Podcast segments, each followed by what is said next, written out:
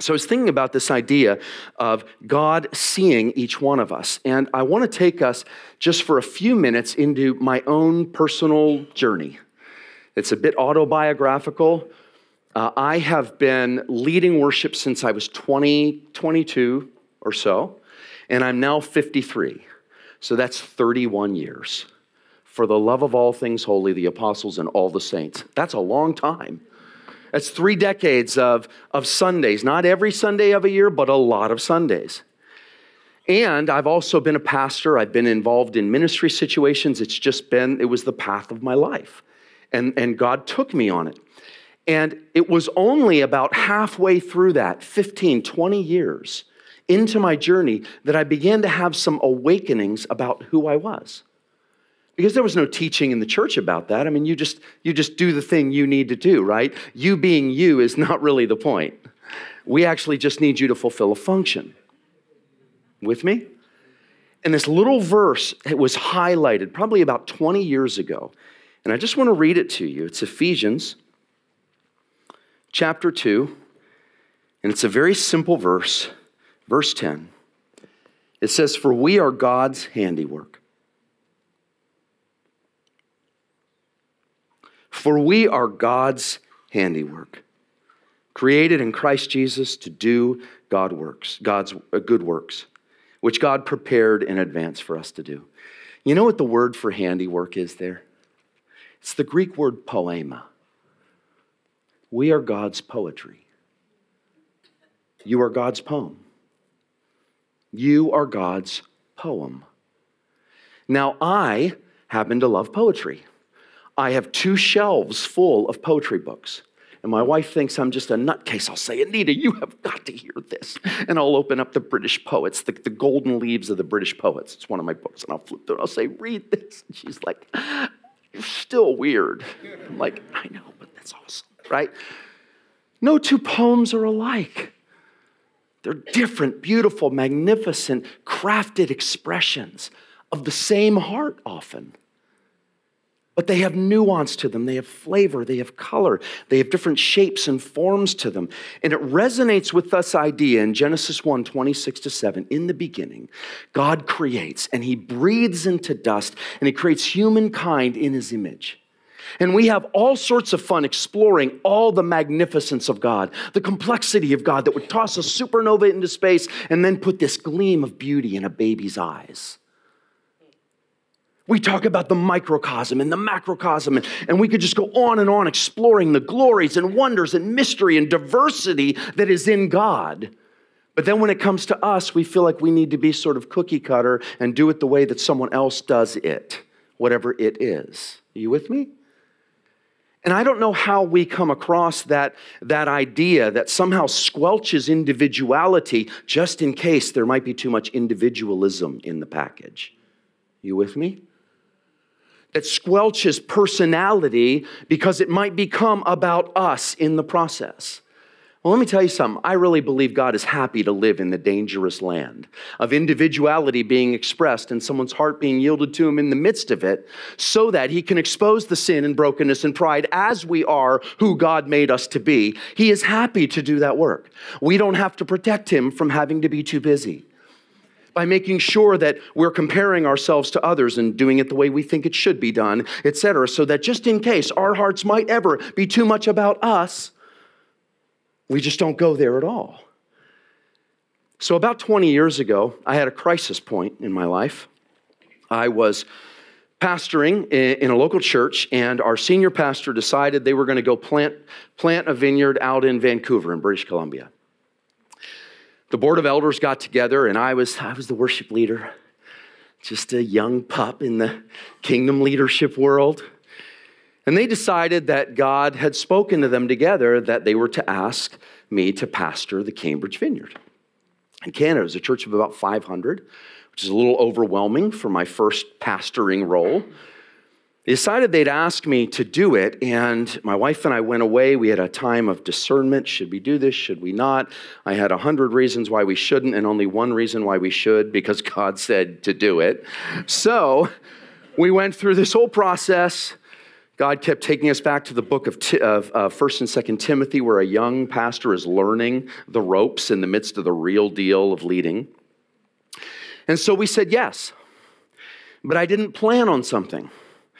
I didn't plan on my first Sunday going into a season of four months of deep depression, deep depression, as I was starting to pastor this church. I mean, I was a broken man, guys. I've battled with severe depression most of my life, and it's only been the last few years that I've felt a deep freedom in my bones. Some of it has to do with what I'll, I'll share with you in a moment. But I hit the wall. And as I was going through this process, I had elders praying for me and everything else. And I think those elders were getting together. We're going to get together to pray for you. Oh God, don't blow up this church because this guy can't get out of bed. Like that's gonna that's not gonna work well. We thought we had God's man of power for the moment, and here he is a basket case. And in that time, people began to call me. People began to send me words. People began to care for me in such a way that I had never been cared for before. They began just to love on me, and I began to see something else. They began to let that spill over into the congregation. We became a community like no other in that moment. It was like God just took the whole thing, came in the opposite direction of my great weakness, and bonded us together as a unit. And there was something so profound that was put in my heart. I fell in love with the body of Christ.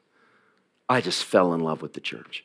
To this day, if I hear anyone dissing the church as if we're all the same thing, you know what I mean? Some big package. Well, the church is da da da. I'm like, hold on, hold on. I just need to get my holster uh, opened up because I want to talk to you. What'd you say about the church? What'd you say? What? Say that again? You know, because I watched the church become the safest place on earth not just for everyone else walking in the room, but for me. I was accepted, I was loved, I was embraced in all of this. And at one point, one of my elders came up to me and he said, Dan, I think the Lord showed me something. I said, Okay, bring it. He said, Yeah, I think the Lord showed me something. He said, um, Who did God call to be the pastor of this church? And I said, Me. And I thought I was going to get some like rousing, therefore do it darn it, because God has a stick and he's like, watch it, like, get on it. Instead, he said, Who did God call to be the pastor of this church? And I said, I, He called me to do this, to lead this church. He said, Okay, tell me who you are. And I stumbled over my words and said something that dribbled off my chin. I still don't even remember what it was. It was, Well, I'm this and that. He said, Well, let me tell you a few things I know you to be. He said, I've watched you over the years. You're a worship leader. You love to worship. You're a musician. You're a poet, you're an artist. I've watched you. You're an artist by nature. That's who you are. And you've got all sorts of quirky things you love that you get deer in the headlights from the congregation whenever you've talked about them. Like you say, I just love this thing. And people are, you know, the RCA Victor dog, sort of. Hmm. Yeah. He said, I've watched you do all that. He said, God called you. Don't you dare be someone else when you lead us. And he walked away. He did one of those dramatic things that you see like in, in like Downton Abbey or something, and that's that. You know, I'm like, I always say to my wife, why don't they stay and talk it out? Like, no one should be allowed to leave the room in the middle of it. She said, it wouldn't be the same dramatic effect. I said, that's right. I wouldn't keep watching it. They're gone. Drop the mic, right? He dropped the mic, and the Holy Spirit began to speak to me. And he just began to say, Dan, here's the way we're going to do this. You will not last if you are wearing someone else's armor. You're not going to last. You may feel like that's what you need to do to keep a church this size going and growing. We had planted six churches at that stage. We, we had this, this evangelistic pastor who was always getting us reaching out and all these things. I learned how to care for the poor from that pastor. Like I learned because my first day on the job as a worship leader, it was awesome. First day on the job as a worship leader, said, okay, Here's what we're going to do I want you to, for the next week, go give the furniture to the poor that we have. And then I want you to work with the poor. And then the second week, we're going to change it up a little bit. You're going to work more with the poor. I loved it. It was like it formed me as a worship leader and as a leader. But there was this moment of just discovery that the Holy Spirit was investing himself in saying, Dan, why would I want you to check your uniqueness at the door so that you can do this thing as if I'm filling some slot. I invited you to be you and to flourish as you as I use you. And he used you so many times in that word that I, it was awkward. It was guilty. And I was like, this is so wrong. Lord, there's too much you. This could turn into ego and pride and all sorts of things. You even know what you're thinking here. And he's like, when I breathed life into that dust, all the creativity of the universe was invested in all these flourishings, expressions of God's handiwork, God's poems everywhere. Why would we all want to sound the same, be the same, lead the same way. And these realities just began to stir in my heart, and I began to somewhat clunkily, you know, figure out how I was going to pastor a church and be all these other things as well. And the Lord just began to speak to me a few things. He said, Here's what we're going to do you're going to be that pastor who leads worship once a month. Like, you're just going to do that. You're not going to speak, you're going to lead worship once a month. Okay, so I can stay in that. Can stay in that. Here's what else you're going to do you're going to start writing poetry for the church. You're going to preach to them, but you're also going to give them poetry. And I had never heard of, of any of these, you know, great pastors who, who wrote poetry like George Herbert. Has anyone ever read, read Love 2, the poem Love 2 of George Herbert? Oh my goodness, go find it online. Read Love 2 read these moments where he in poetry is saying, you know, when you're in mourning, when you're in loss, and, and, and Christ sits with you in, in grieving, because how many of you know Christ will go with you to the place of suffering and sit intimately with you in your pain and mourn with you. But after three days, he kind of tends to get up from the places of death. Like he doesn't stay in long. he stays there, but then in this beautiful poem, in, in the Love 2 and, and various other poems he has there, he has this beautiful line as Christ rises, don't break with the hand that raiseth thee. Don't break with the hand that's raising you. Don't stay in your place of mourning and grief any longer than Jesus is staying there with you. Let him lead you from it. And I'm telling you, I hadn't discovered any of this. I didn't know any of these things. So I began to write poetry for my congregation, and the Lord said, Okay, here's another thing. No one knows that you actually studied acting and you were going to become an actor when you were in high school. No one knows you did any of that. So here's what we're going to do this Easter, you're going to be Peter. You're going to be Peter. You're going to take everyone through Peter's journey in Easter and you're going to write a script and you're going to memorize it and you're going to be Peter and that's going to be the Easter message. And I'm like, Lord, okay. At this point, it was just like, okay. And he began to show me a way to just integrate who I was. Now, did I still get deer in the headlights? Sure. Do I still need to know who I'm speaking to when I'm speaking and not just be kind of off in some world? Absolutely. But the Lord began to just bring this sweet initiative in my heart that helped me to understand that I was His unique poem. And when I came to Jesus and surrendered all at the cross, absolutely I surrendered all that I am. But He was only interested in the part dying that was the sin part. That was the broken part. That's the only thing he was interested in me dying to. He wasn't interested in me dying to who he made me to be. And he's not interested in that for any single one of us. So he began to speak to me about this idea, and I was led to 1 Corinthians 12, where it says this. I love the way the message says it. God's various gifts are handed out everywhere, but they all originate in the same spirit. They all originate in God's Spirit. God's various ministries are carried out everywhere, but they all originate in God's Spirit. God's various expressions of power are everywhere. They're in action everywhere, but God Himself is behind it all. Each person is given something to do that shows who God is.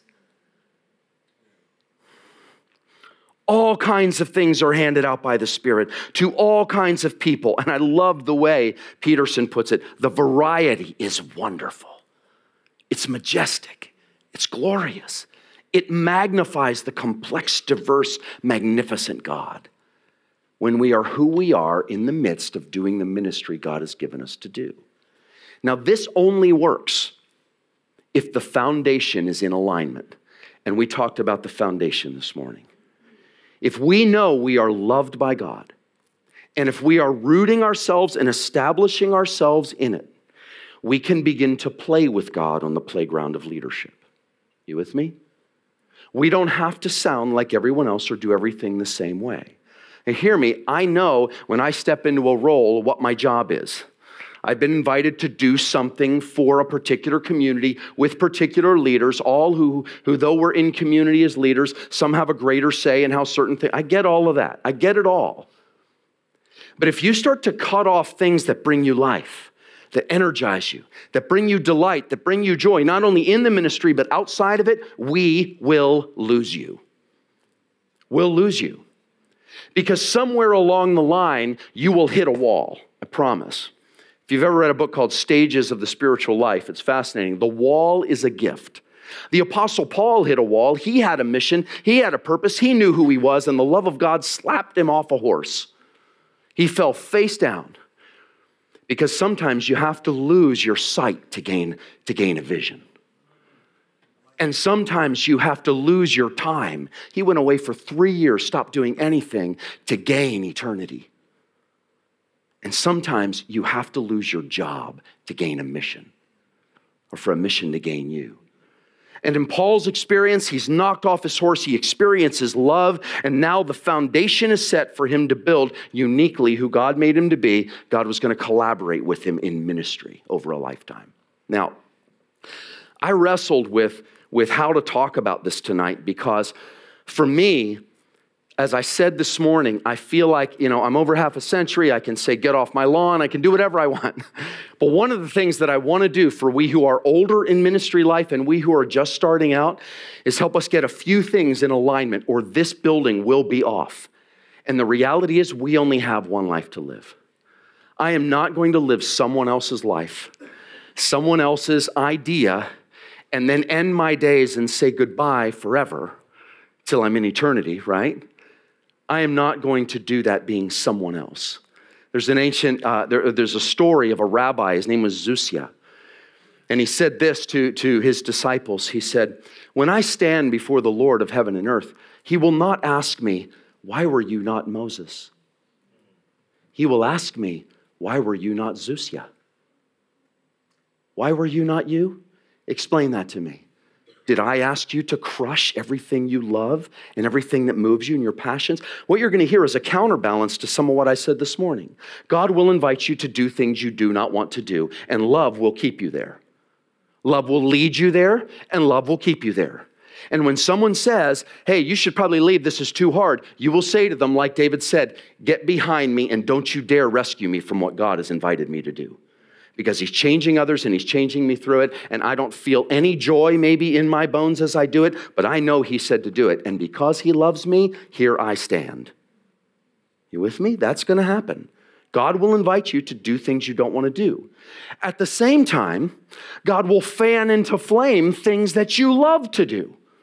He will invite you to be who you are. And instead of your question primarily being why, like, you know, why would I go and do that? It would be too much if I really began to feed this thing that I love, or go to these concerts, or spend time on a boat because I love sailing, or, or paint, or, or do any of these other things. Why? You're going to start asking the question that love causes you to ask why not? Why not? You want to end your life miserable? I don't.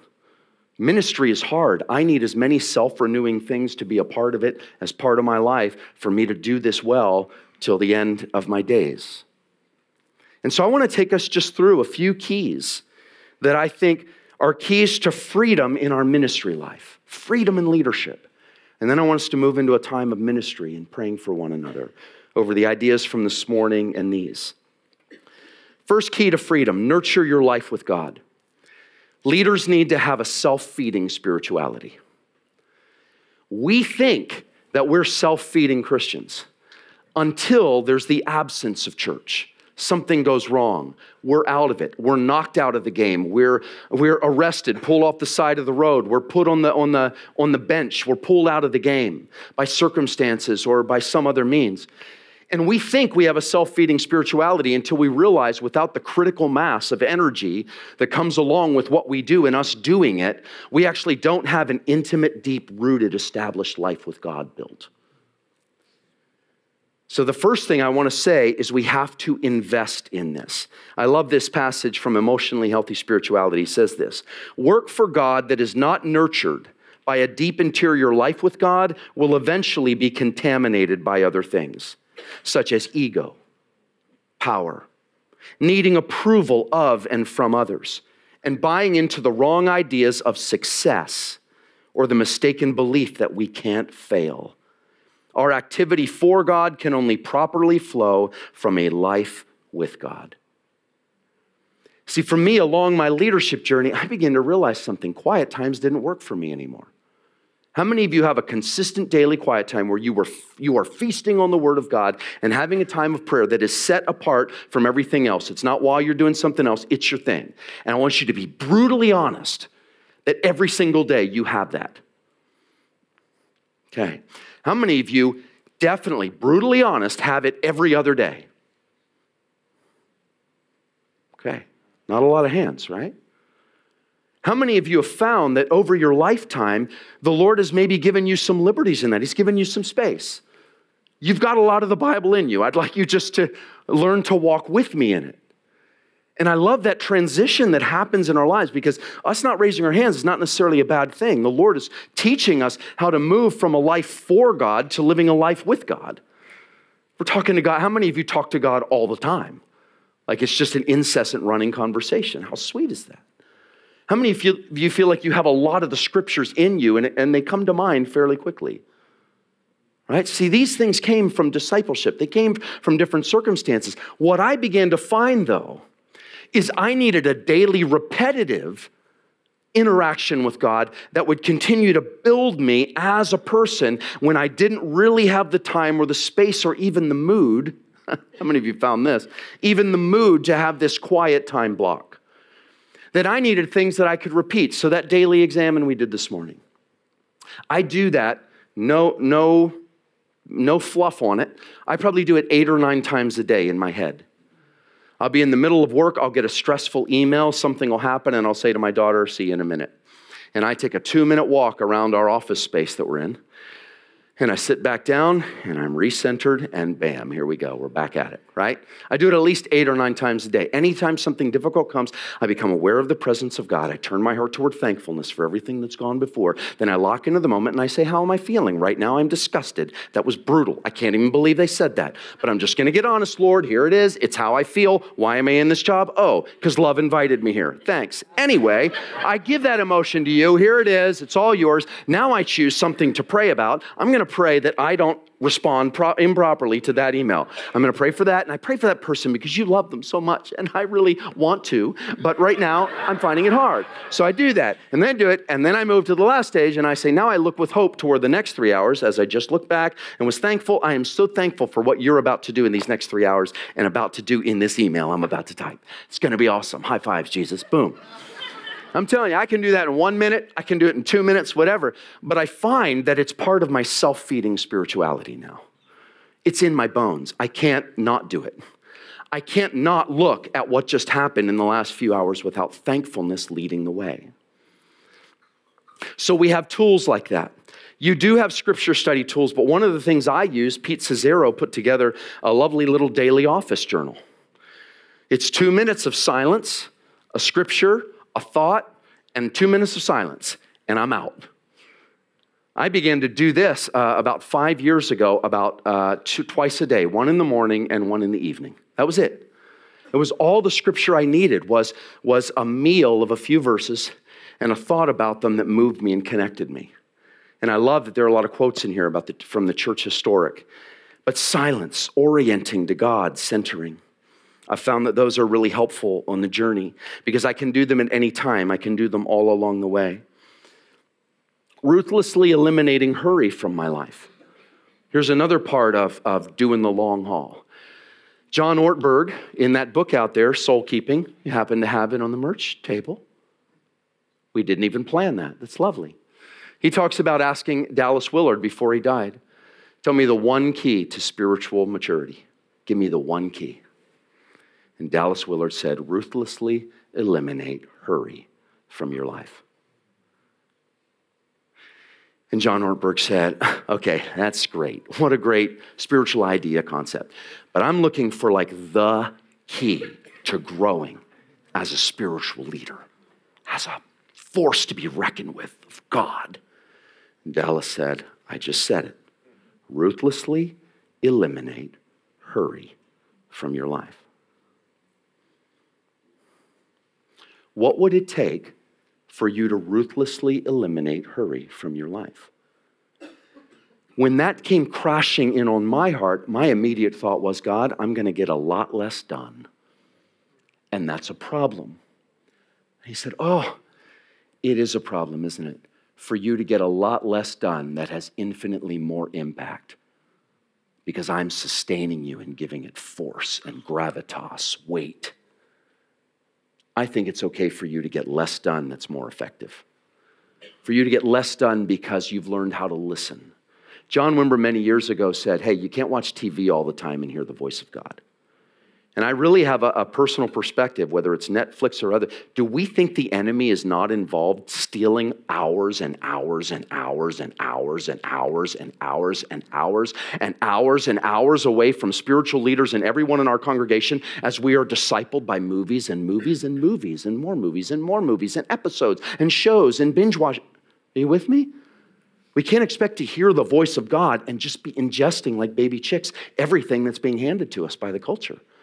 I love to watch things too, but I've seen that those two hours could be spent with me writing a song, with me reading a book, with me doing something other. And hurry as well creates fragmented thinking. I found that when I was walking over here from dinner, my steps were quick because I wanted to be here on time to get wired up and said, and my steps were quick, and the Lord said, Ho, ho, ho. You're going to be about 30 seconds later than you were. And I just began to walk slowly. Find little moments, ways to slow yourself down. Are you relating to this at all? Is this? Find ways to slow yourself down. You will hear God better. I'm just saying, you will. Promise. You'll hear God better. Find ways to ruthlessly eliminate hurry from your life so that your paced life is a more receptive antenna to the Spirit's whispers because you're not preoccupied or reoccupied you with me? Find ways to power down. Find ways to disconnect from all the voices coming at you. I love C.S. Lewis's words. He said, At the beginning of every day is the first battle. You wake up and the first battle begins. And here's that first battle. All sorts of voices are going to start coming at you in your mind. They start telling you what's going on today, what you, the kids have to get over here, and I've got this thing. So they're all going to come at you. And he said, in the first work of every day, the first battle, pull your sword out. The first battle of every day is to stop those other voices from coming in, to shut the door on them so that you can hear the voice of God giving you the direction of your heart for the day. And I thought, oh, CS, oh, Clive Staples. you wrote that before the day of smartphones, where the first thing, how many of you be honest, in the, in the last year, how many of you, at least maybe 50% of your days, the first thing you clicked on was your phone? And all these voices, emails, Facebook, laying in bed, some of you all. What's going on in everyone's lives? Like voices, voices, voices, stress. Like we take those things in, it changes our ability to hear the voice of God to start our day. So I had a spiritual habit that honestly I struggle to keep, and it is my phone does not come on until I have had whatever space I'm going to have with God. At least I do an examine when I'm when I wake up in the morning and I do one at night as I'm laying in bed. So that's the pillow talk that I do. and then I whisper to Anita, I'm, I'm, busy right now. And she actually says, it's so awesome now. She goes, Are you in the middle of, of your examine or, or can we talk? And I'm like, just give me a minute. I, I have to be grateful for you a second here. Just, just Okay, I'm good. I'm good. You know, little little husband tip there. I, honey, I uh, I'm actually busy thinking about you and saying what a jewel you are to me before the Lord. And uh, it goes better. It's just amazing. So, um, so there you go. Just some tips on a key to freedom in your leadership life, in your ministry life, okay?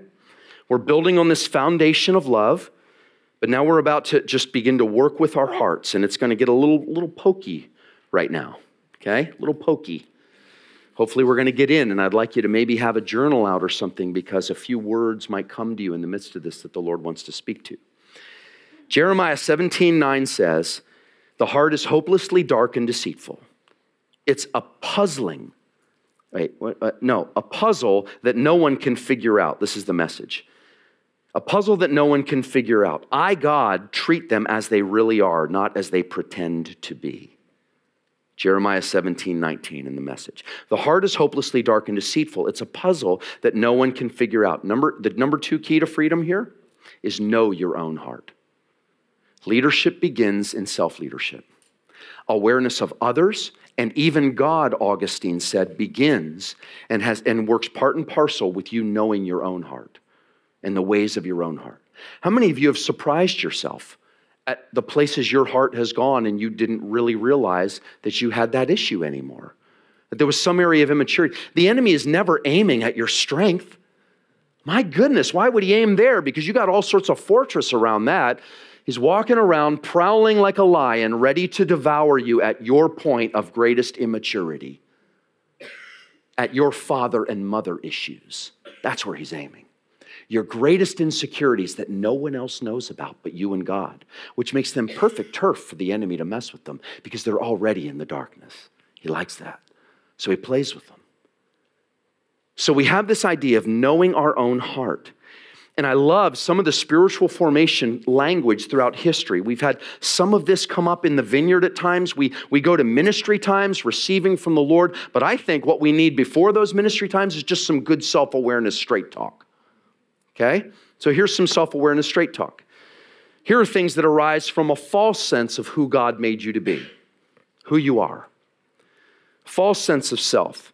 You cave to others' expectations. Anyone find yourself driven around, led by others' expectations of you? You know, I, I like people to like me. I really like that. And I don't like people to not like me. And the amazing thing is, is that when someone says, I need you to do this and I expect you to do this, and I say, I can't because I don't have that kind of margin in my life, therefore I choose not to, but I love you and honor you, but it's not going to happen. I don't like the feeling I get when they go, oh. Or when they say, uh, yeah, that doesn't work for me. I need, I, I need this anyway from you. Yeah, that's great. Yeah, my answer is still no.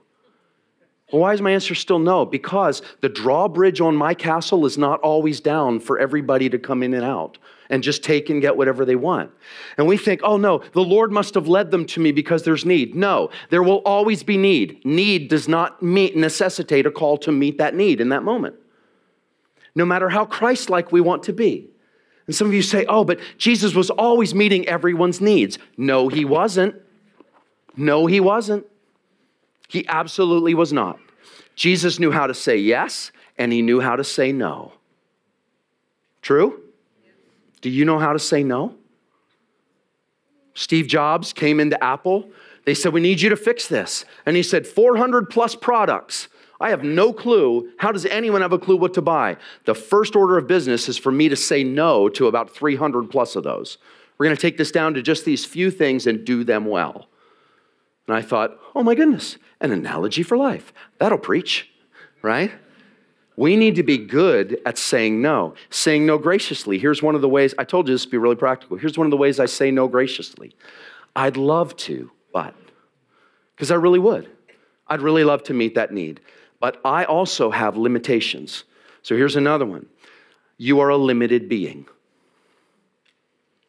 I'm sorry. I know you want to have your superpowers shown to the world, but you're a limited being. You have limited time, energy, space, capacity.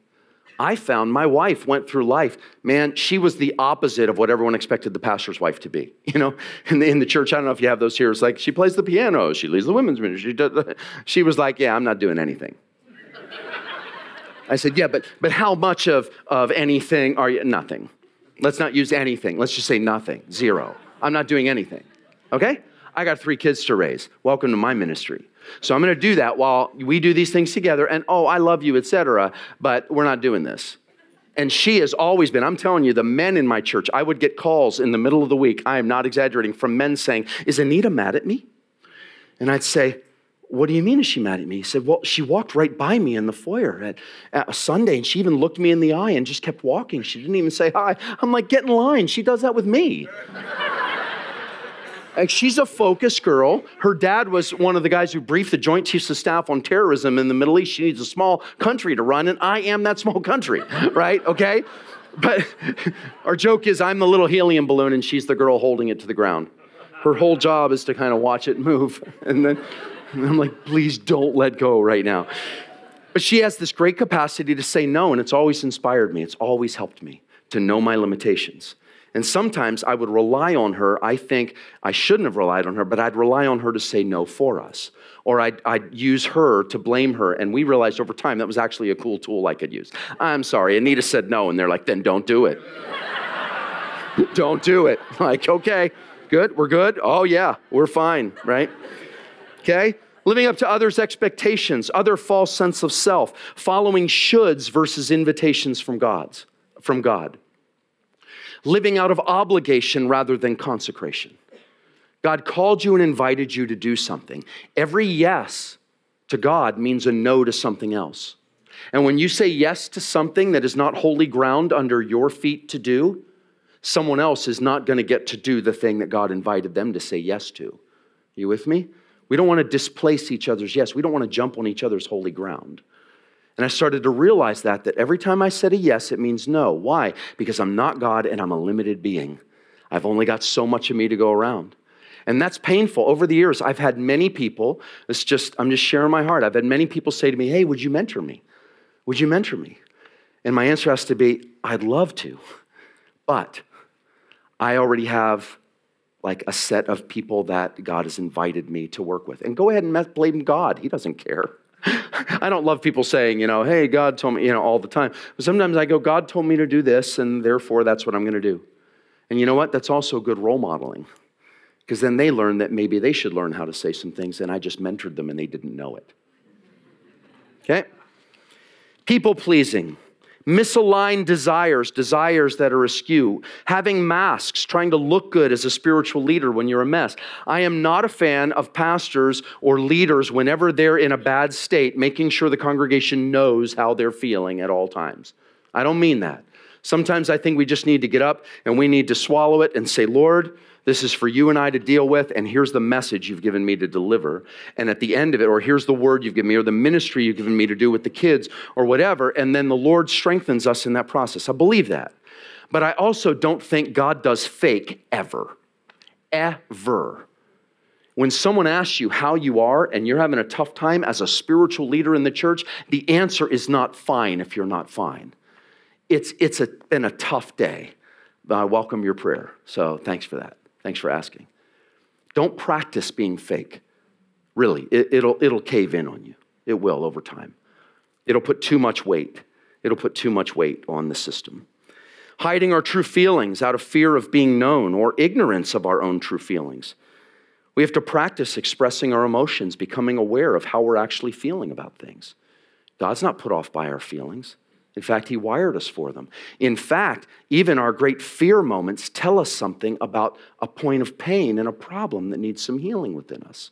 I was talking about all these tests Myers Briggs, Enneagram, yeah, all these things that are helpful tools, but they're not ends in themselves, but they're helpful tools for self awareness. And I was talking to someone who was an eight, and I'm like, You actually like conflict? They're like, Kinda, yeah. Adam Russell, He's an eight. You had him last year. He's like, Yeah, I actually find relationship when I'm going at it with someone. I'm like, That's awesome. I'm not sure we can be friends. you know? And he's like, Well, we don't have to go at it. And I'm like, Well, now that I know you like that, let's go. Let's go. Let's scrap. Continued uh, conditional acceptance of others. We judge others in our mind. Controlling our image, the perception of our image. Feeling like we have a right to satisfy our desires. Fearing exposure reveling in glory days. That's part of the false self, where we're, we're nostalgic about things we used to do because God hasn't invited us to do them now. Self deception regarding, what did I say here? Self deception regarding our ministry. Self deception is a funny thing. I think it's rampant and powerful in our generation. Self deception is needing to believe something so badly you make yourself believe it. You make yourself believe something is true that is simply not. I've been self deceptive before. I've deceived myself. I needed to believe something was true when it wasn't. And typically it was in a ministry time, the Holy Spirit would just expose it. I'm so grateful for the room we make for the Spirit. We seek ground that's holy under others' feet, but a true sense of self. We're willing to be seen for all our imperfections and insecurities, willing to be uniquely us. Bernard of Clairvaux wrote this thing years ago. I love it. It's called The Four Degrees of Love. He said, Here's the four degrees of love. Everybody starts with love of self for self's sake, right? We just love ourself because we're the only center of our world we have. Love of self for self's sake. And then he said, then we grow a little bit, and life teaches it, and we meet God, and all of a sudden, it's love of God for self's sake. I love God and serve God because I really get a, a buzz out of this. It's helpful to me. Youth group spirituality often ends at this point. Seriously, we got to be careful. Then we have the third degree of love that we've always thought is the end love of God for God's sake. And we're like, God, I love you because of who you are.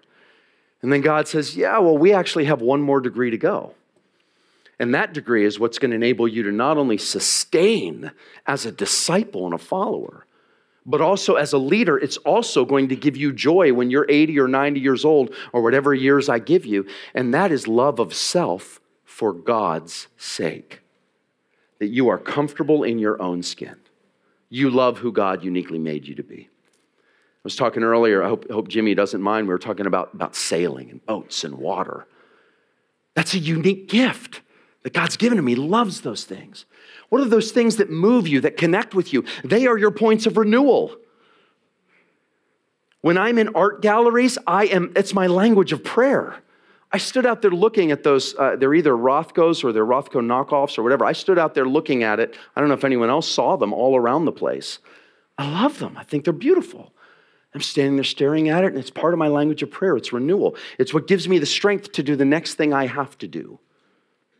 You need to build into your calendar self renewal. Find the things you love, name them, and put them in your calendar because what's in your schedule actually gets done. Not what's on a list or in some little inner place that you tucked it away, that you really like it, but you're probably not going to do it because we're busy doing ministry. Are you with me? We don't want to lose you, and I would rather the quality of who you are be richer and renewed that you bring to that moment of ministry than have you cut off these things in the name of Jesus and He never asked you to. We tracking? What are the things you love? Who God made you to be is vital, it's important. Loving honesty is your new pattern of relationship. You're honest with people. You do it lovingly, but you're honest with them. You recognize that you're responsible to steward your own life, your desires and limitations, capacities and longings, not your boss. I remember our, our pastor walked in one day and he couldn't make the payroll that week. We were, you know, was just struggling. We were, and he was in, like, he was, you could tell he'd been crying, like he was just fighting. He couldn't believe that he couldn't meet our payroll. He said, Dan, I can't give you a paycheck this week. And I was like, that's okay, Steve. You never wrote my checks anyway. God does. And he looked at me. He said, You're right. And I said, Wait, I, I do want the check eventually. but just so you know, God's the one leading this. And, and that self leadership moment, those are tough moments for me because sometimes I have to say, Here's my lines.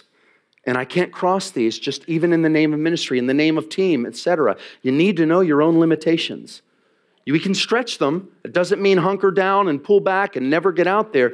But guys, we have to care for ourselves. Self care is a big deal for leaders for long term sustainability. I am loved regardless of what I do or don't do without conditions because I'm made in the image of God. I, as a leader, and I, as a disciple, I'm worthy of love. No matter what I do or don't do, I am not invisible. And when I tell myself things like nobody cares, it's a lie from the pit of hell. God deeply cares and He likes you. He likes you. He likes your uniqueness. Another point of freedom is receive ministry. I think everyone who's in leadership should have a prayer corps of people who have no vested interest in your success. I personally have a spiritual director I meet with once a, a, a, a, once a month. Some of you, don't, I don't know if we all know that language. It's, it's common in certain traditions to have these, but what I love, it's basically a person who asks me a lot of really good questions so that I can hear God on my own. And every month, he's got no vested interest in whether I'm succeeding or what I'm doing. He's always baffled. It's like, oh, and what are you doing now? Oh, well, that's wonderful. You're going to be in the UK. Oh, my goodness, that's great. You know, he has nothing to do with it. He's not in the vineyard, he's in some other world. And I just pour out my heart to him. And I'm telling you, he prays for me. He sits there and lingers over prayer. We spend an hour together every month. And all of a sudden, I walk away filled. And then I have a prayer team right now 40 people who are praying for you and praying for us right now and praying for me in my heart because they know I'm carrying some challenges with my wife's health. I'm carrying a few other things along the way. They're all aware. And the part I love is that none of them have a vested interest. Are you with me? In my success as a leader. They just care about me. And you know which circles get to hear certain things and which ones don't others. But I think you need a list that you can send prayers to if you are in front of anyone. Because if the enemy can take you out, he can mess with a lot of other people in the process. So the target is on your back, both for God and the enemy. Okay? Get a prayer team. Invite input and words from others as the norm and deal with blind spots as they emerge. And finally, this last one key to freedom be yourself and share your stories. Own the package God has made you to be. I had to own many years ago that I'm an artist and I'm just going to be it. I'm going to be it whether I'm pastoring or worship leading or hanging out with my kids I got tired of always doing what everyone else thought was what we all want to do when it wasn't what I want to do. It doesn't mean I don't take one for the team or take 83 for the team. But here's the reality I found with Christian leaders often when they're talking, they're telling you all their stories instead of asking you about yours. Has anyone ever been there, done this? I've been with a lot of leaders who have been on stages and with microphones too often. And so they sit in rooms doing parallel play, which is what it's called in child psychology, where you're playing beside each other but not with each other, right? And they're telling their stories. And these are majorly, and I'm going, ho, ho, ho, ho, ho. Do any of you even know all the names of all my children and where they're going to school? Did anyone want to hear that? Anyone want to hear the kinds of things that I did before I was with you right now doing the thing that is the only grid through which you see me? You tracking with me? So share your story. Find moments to share your story and ask people about their stories as well. Is that okay? I'm like powering through things because I know y'all want to go to the bar. My goodness. I know that an artist, it's important to me that, uh, that my love for beauty, I started years ago. I could flip through this. Um, I've never been a great drawer, but I love to just sketch the places I go. This is actually Rathlin Island, by the way. Yeah. And I just take sketches, I go around, and uh, this, I'm not kidding you, from our bedroom window in Rathlin Island, a double rainbow. And I was like, double rainbow all the way, you know. My wife was like, don't make this moment stupid. This is gorgeous, right? It was a time of promise, and I was just, uh, that's right. Here's some more of those cliffs, you know. I everywhere I go, I'm sketching things. I'm just sketching architecture, sketching things. And the only reason I do it is because it makes me happy. And I write little poems with every single one of them. Find the things that bring you joy, do those. Watercolors, make sure it's part of your life if it's your thing, if it makes you come alive. We need you to be not only alive, but full of joy. Find out what brings you delight, name it, and then talk to significant others that have a vested interest and see if you can plan it into your schedule. If you can make ways, if you're, if you're married, to give the other the opportunity to find those points of delight. And my thought is it has to happen at least monthly, something monthly at the very least. It's not a luxury, it is your lifeline, it is your language of prayer. Okay? Some of you are like, yes, I just got freedom to buy all the fashions that I love. And never mind. Um, name what brings you delight. Get good at the why not question. Start talking with the Lord like, why not? you know, I'd like to do this for five years. Oh my goodness. Why not? Five years out of a life that might be 80 or so? What's the, what's the math on that? What's the percentage? Why not? Why not try it? Why not? And I don't mean do the dream and wreck your family and everything else in the process. There's discernment, right? But what I'm saying is, is that question of why not is one that's very precious to the Lord because it's the question that comes from freedom. It's not always trying to hedge our bets to make sure we don't blow it. Because you'll pass on one day, and I'd love for one of the legacies you leave that others who hung around you said, All I know is she delighted in who God made her to be as she did what God invited her to do. She was really comfortable in her own skin. Man, that's an inspiration. That's what I want in my kids' bones for the rest of their lives. That's what I want there. Move away from ministry guilt and Christian guilt. It's useless. It's unhelpful. It will just burden you down and weigh you down. What I don't mean is don't be good at dying to yourself, right? Of course, we need to do things that we don't want to do. But some of us, I think we're so, we've been so focused on the cross and are so good at dying to ourselves, we haven't learned how to fully live. Irenaeus of Lyon. I had it painted by an artist on my wall in my office at the university years ago. I put it up. I said, I want it big. The glory of God is a human being fully alive. I said, We're coming alive, coming alive. Not just in our spirits from the regeneration, right? That Christ has done in us, but we're also coming alive to be who God made us uniquely to be, because that's a powerful gift to the world. God has no interest in killing your uniqueness. That's not what goes to death in the baptismal waters. It's the old nature that we lose, so that what we do, we do out of love and out of obedience and out of delight in the gifts of God for the people of God. Would you stand with me?